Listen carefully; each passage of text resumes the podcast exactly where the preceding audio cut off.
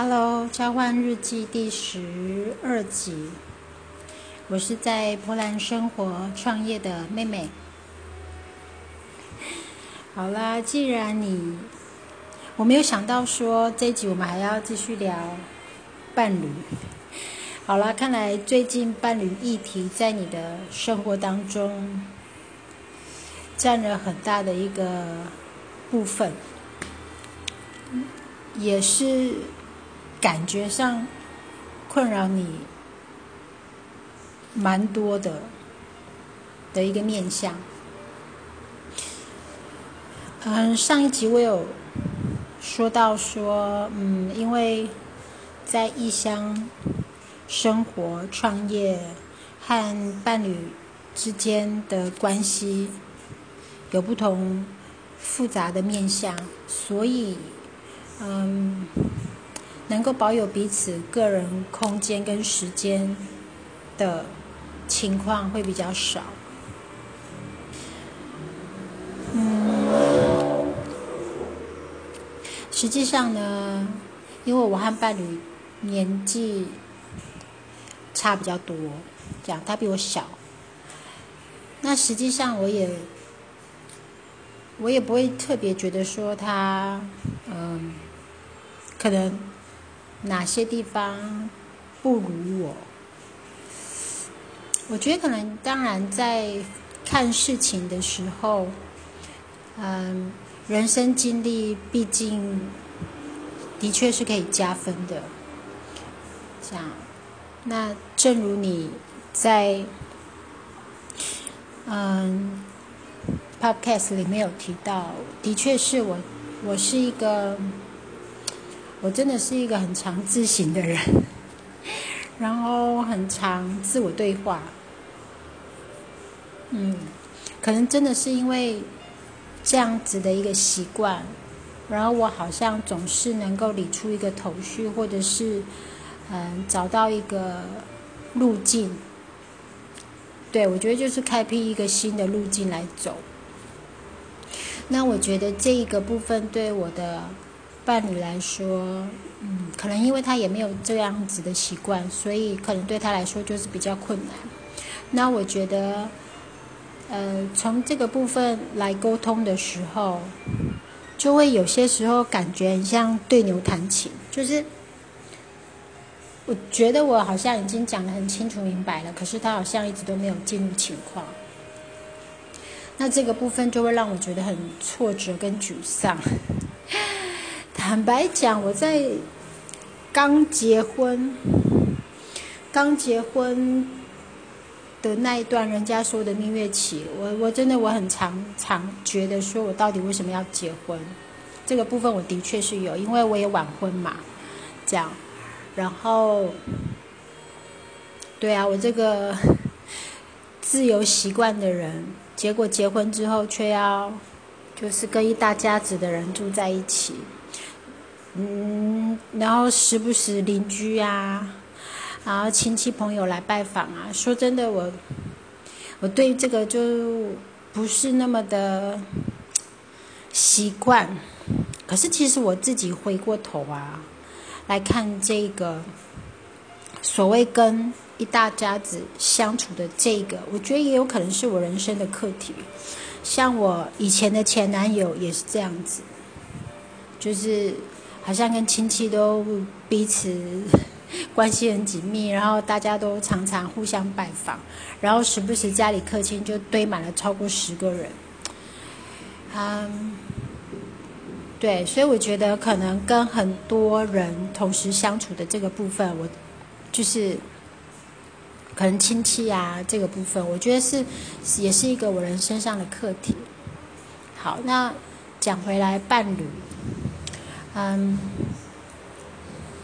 好像真的是我从嗯有孩子之后，从呃教养孩子的这一块来回看我自己，还有回看嗯跟伴侣之间相处的关系，也就是说，嗯，我觉得对，的确是跟原生每一个人。的人生后来阶段的历程，其实都很大的因素，都跟原生家庭有很大的关系。那当然，可能也跟后来的成长经历也有关联。这样，嗯，哎，对，就是 OK。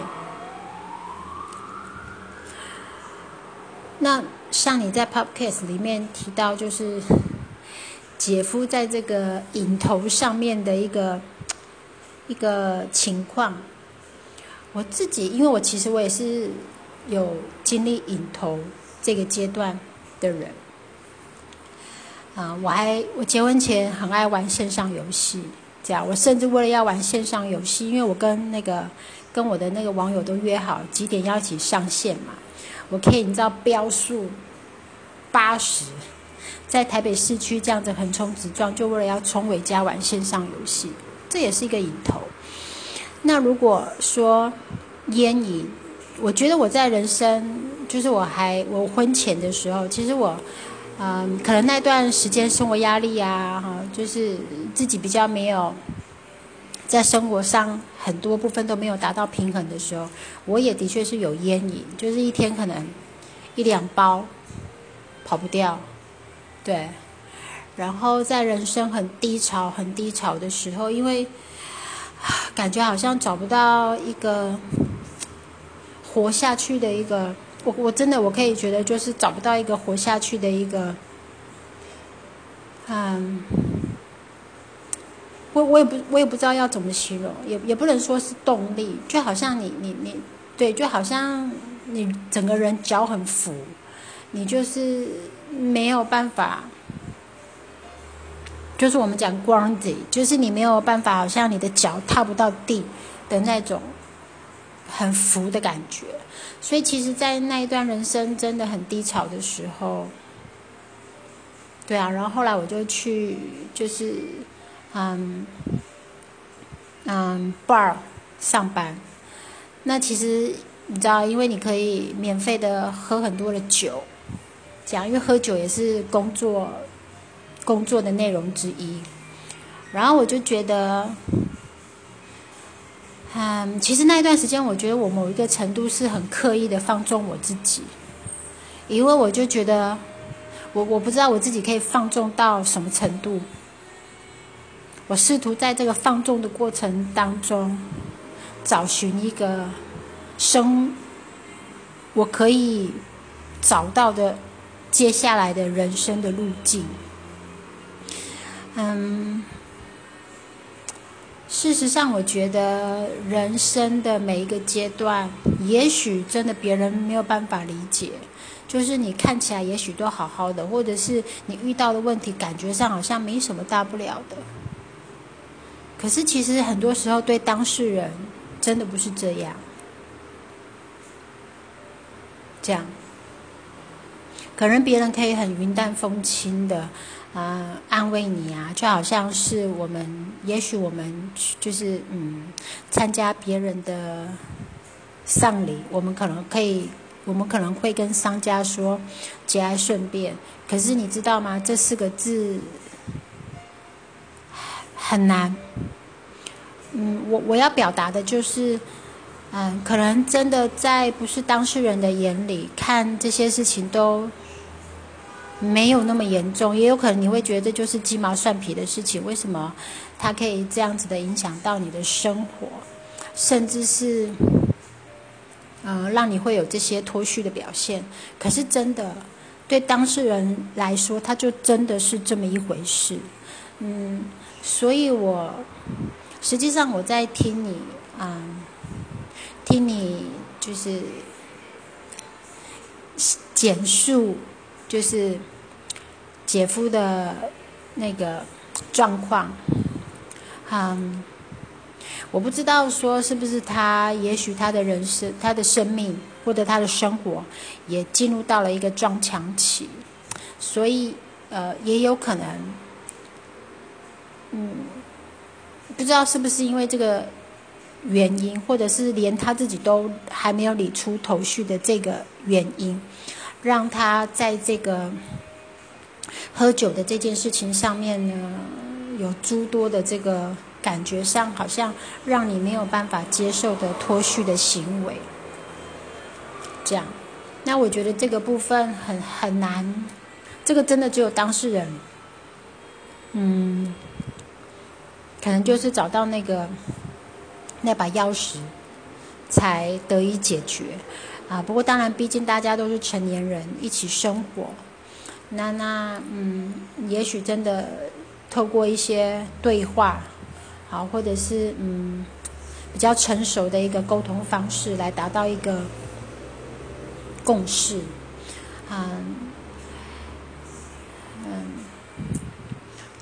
我真的是从嗯教养孩子这件事情上面，我看到了，你要改变一个人，是对彼此都是吃力不讨好的事情，呃，要嗯要改变对方的人，其实也很费力。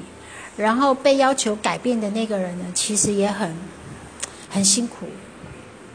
所以，嗯，要改变别人，我觉得这件事情真的是很某一个程度，我觉得不值得做。嗯，因为因因为毕竟，呃，生命都是独一无二的。我我觉得我在我我也不能讲我的人生走走的。多么的那个，走走的多么好像可以讲很多大道理，可是我真的在我过去的这些经历当中，我看到的是，嗯，你总是要在这些经历当中才能生出养分，有些事情就真的是你必须要经历过的，那也许在旁人。眼里看来，呃，你何必白走这一招？你何必要绕这么大一圈？可是呢，如果我们讲一句话，就是人生的路没有白走的，这句话是你告诉我的，人生的路没有白走的。那只要说，在这个每走过的每一阶段呢，都可以为自己带来人生的养分，这就足以这样。OK 好，我好像就就离题离太远了。那实际上，我我讲的这一段也是，嗯，因为我觉得伴侣也是他有自己他独立的个体嘛。我相信他有他自己人生要面对的课题，嗯，我无意也无力去帮他完成，因为我也有自己的人生课题。那毕竟彼此都是一起走在这个人生的旅途上。那我觉得就是，嗯，在以能够维持彼此独立性的情况之下来达到一个共识。那当然啦，这个就真的需要好多好多的时间的沟通，然后有些时候可能真的就很很困难啊，这样子。嗯，对啊，就是，不过我我，嗯。如果说你说像像你提到，就是你之前的同事提到说夫妻是共修，对，当然因为他有宗教背景，嗯，我觉得其实在我自己相信的一个理论当中，也是说，你的伴侣其实就是你的灵魂伴侣，然后，嗯，这个伴侣他就是，啊，就是比嗯，在我们还是灵魂的时候，彼此同意成为对方生命当中的一份子。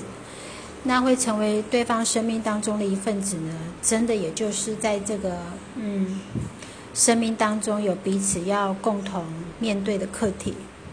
那这个课题呢，啊，也有可能是不同的面相，但是就是要彼此一起互相的成为那个角色，那让对方有机会可以完成这个课题。那当然，你说共修也也也可以，呃，只是说在我自己相信的理论上，好像有一些些出入。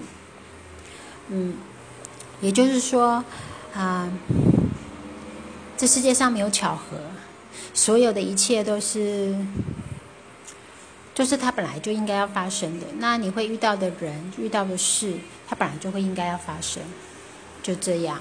那我现在其实我自己，我自己在练习的一件事情就是臣服，这个很困难。我觉得就是啊，要先处理好情绪，你才有办法面对事情。那那就当你嗯处理好情绪之后，你的心就会安静。当你心安了之后呢，其实处理事情就，嗯，也不能说它不困难，但至少上就比较没有情绪上的波动，你就比较能够，你就比你就比较能够冷静的分析跟面对了。那我觉得回到伴侣的议题也是一样，很多时候两个人很难沟通，都是因为彼此都在情绪上。那其实情绪呢，都是最困难解决的，因为你除了你自己的情绪，可能还要面对别人的情绪。可是像我自己的方式，我都会觉得说，我要先处理好我自己，因为就像我说的，我相信的理论是，呃，每一个人都有自己的能量，然后实际上只要在同一个空间，你都会互相的影响。那如果我先，嗯，就是。我的重点不是在控制对方，而是我先把我自己先安顿好，把我自己先安定好。我相信对方也会因为我的能量改变而渐渐的，嗯，平静下来。这样，嗯，其实这一点也是在我教养孩子上面慢慢练习来的。就是比如说，当小孩在欢的时候。那大人有时候有些时候就会觉得你怎么都讲不听，然后你很容易情绪就会上来，然后当你跟他，当你跟他互相对干的时候，其实情况会越演越烈，就是你没有办法跟一个孩子去沟通。那其实相对的，你跟伴侣也是一样，当大家都有情绪的时候，其实大家可能就就不是成熟人了，因为你其实就是一直在情绪上面打转。那我现在对孩子就是，嗯，要先处理好情绪。那一要先处理好我自己的情绪，然后我才有，就是从我的内在才有能力去处理孩子的情绪。所以很多时候我都要先处理好我自己，等到我处理好我自己的时候，我才有办法去处理那个现在很欢的孩子。那因为，就算他现在很欢，可是因为我的心很安定，我其实也比较不会有那么大的情绪起伏。那我就能够对于现在的情况比较能够好处理。那其实孩子也很快的就比较容易安静下来。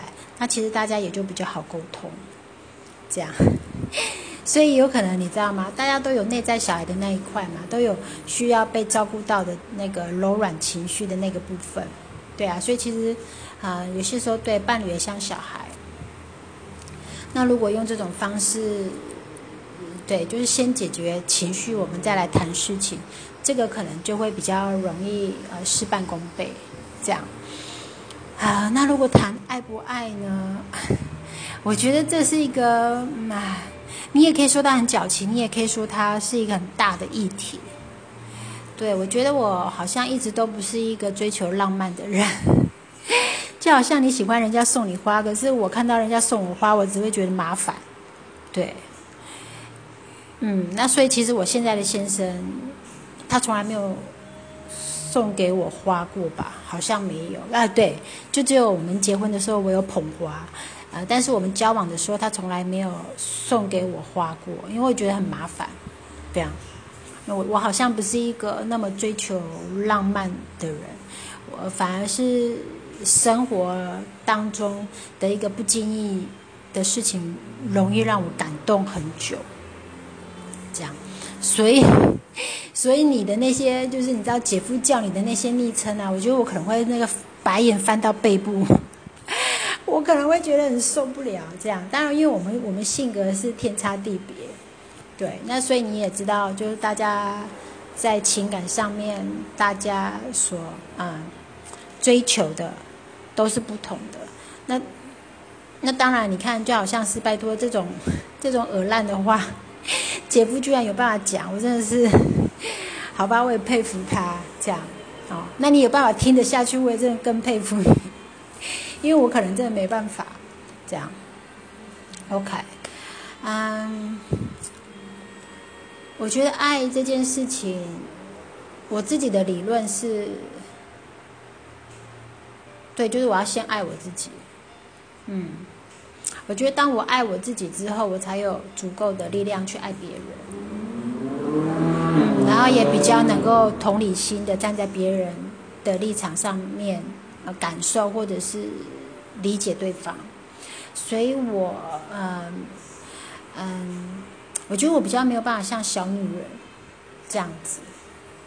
哎，不过我当然啊，该有的赞美啊，我们也是要有。你知道，像我厨艺不佳，然后我的伴侣是一个就是厨艺很好的人，然后所以基本上，嗯，三餐都是他在处理。所以我我如果我吃到他煮的。菜我觉得很好吃，我也会觉得哦好开心哦，就是表达我的感谢啊跟赞美这个部分我也是会做这样子，然后或者是说他在我还没有开口之前，他就为我想到了什么事情，那也我也会觉得哦很感动，表示这个人把我放在心上。那我觉得当你把一个人说过的话，或者是这个人的需求都记得的时候，那就真的表示你在这个人的。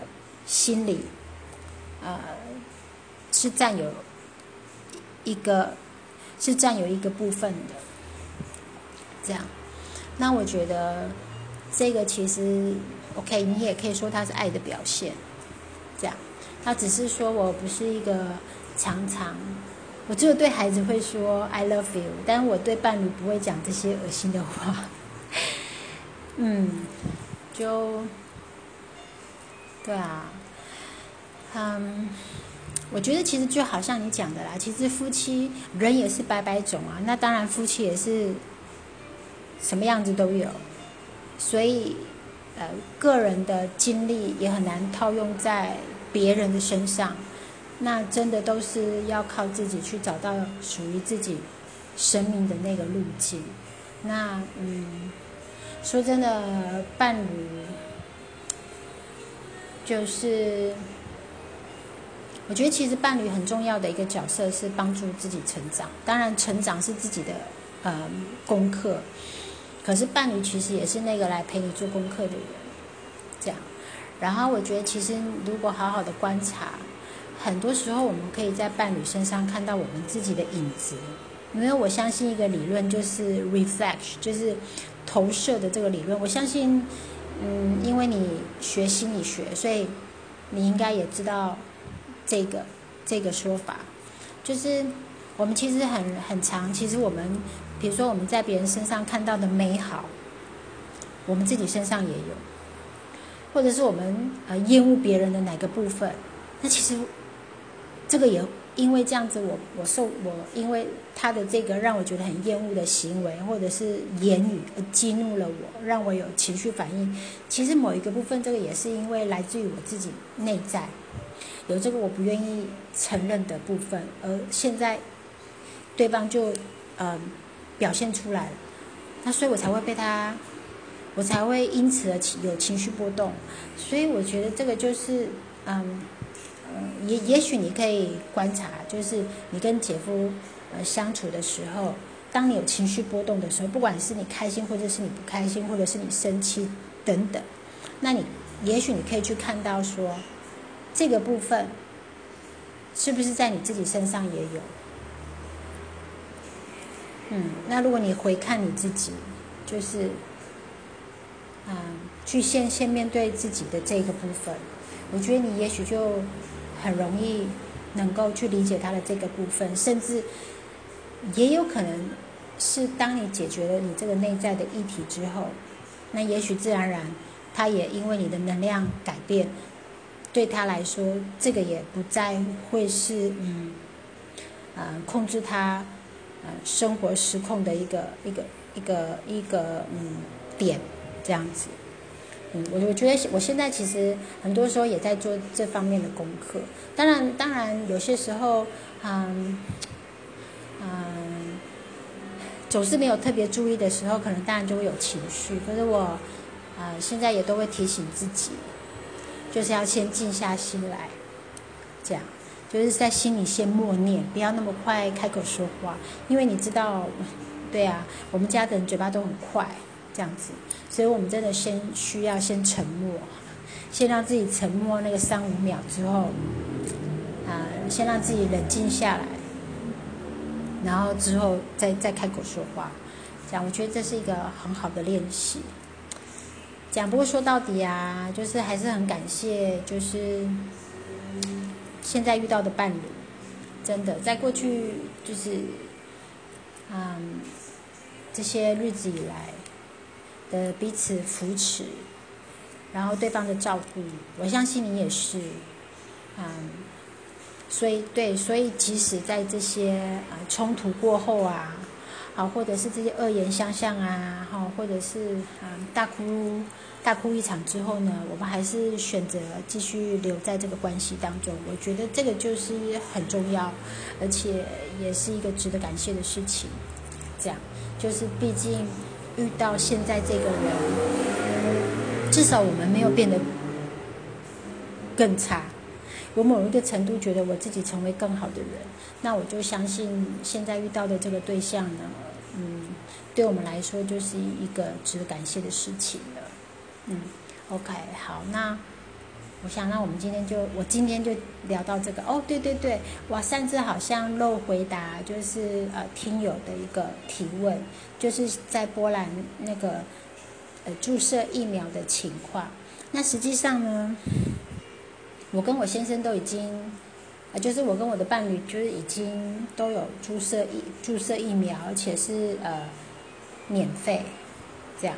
那我是不知道，因为我有居留卡嘛，所以我是用居留卡去预约，然后去预约好的地点，然后去注射疫苗，这样，嗯。呃，目前其实，在波兰这边，其实他们本地人，我不知道，我不知道是欧洲人骨头比较硬还是怎么样。实际上，以波兰来说，他们注射疫苗的比例呢，真的没有政府预期的这么高。这样，那我觉得也有可能是因为这样子，因为因为你知道，疫苗其实是呃有有时效限制的。所以，呃，也许也有可能是因为本国人他们注射疫苗的意愿呢没有那么高涨，那所以才开放给我们这些啊留在波兰的外国人也可以施打疫苗，而且是免费啊。那呃，我自己注射的是胶生，嗯，所以就啊，其他的那个什么。莫德纳啦，什么其他的辉瑞啊什么的，我就没有办法，呃，给予什么样子的这个，呃，注射后的这个，呃，反应的经验谈。那我，而且我觉得其实注射疫苗就是因人而异了。那我本来打疫苗就是病毒嘛，那我自己就是在打疫苗。就是我知道预约日期了，所以啊，我在打疫苗的前几天，我就是比较注意自己的身体，就是让自己不要太劳累啊，然后饮食上面是比较控制这样子。然后我其实打疫苗的时候，就是也是会有一些反应，但是啊，这些我都觉得还可以，还不至于到说很严重。那这个就当然是因人而异这样子。OK，那。今天我们就聊到这，那我们就下次再聊哦。OK，See you，拜拜。